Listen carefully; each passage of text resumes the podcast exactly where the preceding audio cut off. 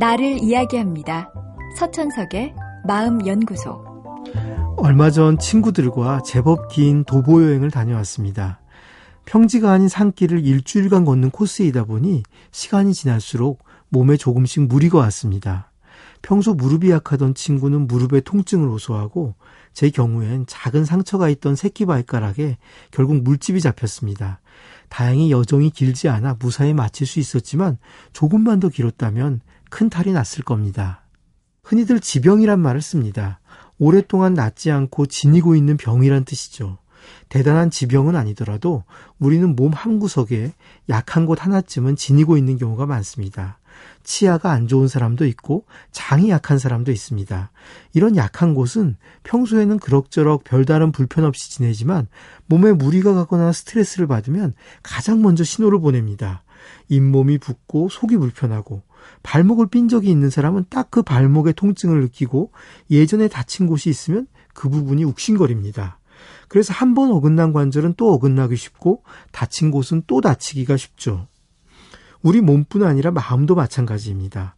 평소에는 잘 지내다가도 스트레스가 심하거나 피로가 쌓이면 심장이 두근거리며 죽을 것 같은 두려움을 느끼는 공황 발작을 느낀다는 분도 있고 손에 병균이 묻어 있는 것 같아 반복적으로 손을 씻는 강박 증상을 보이는 분도 있습니다.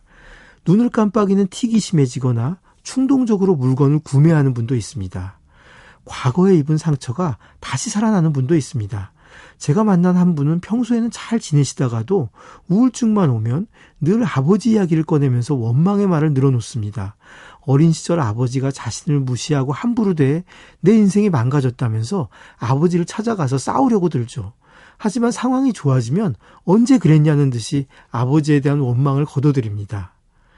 몸이든 마음이든 한 번 약해진 곳은 나아진다고 해도 여전히 다른 곳에 비해 약한 경우가 많습니다. 비가 오면 예전에 땅이 파였던 곳으로 다시 물이 모여 흐르듯 스트레스가 심해지면 예전에 나빴던 곳이 다시 나빠집니다.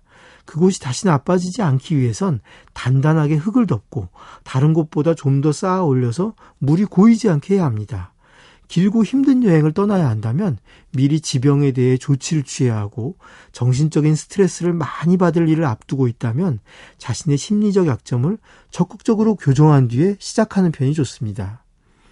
물론 우리 인생은 그와 같은 준비를 충분히 하기엔 지나치게 빠르게 흘러갑니다. 그렇다면 최소한 같은 부분이 다시 나빠질 수 있음을 염두에 두고 계획을 짜야 합니다.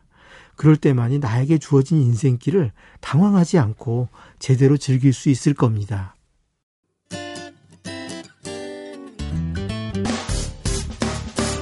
기쁠 때면 내게 행복을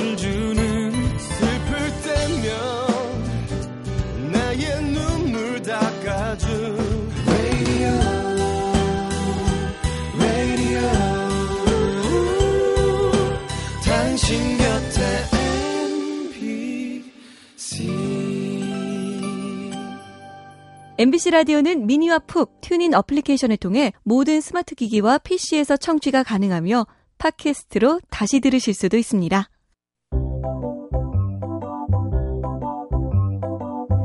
서천석의 마음연구소.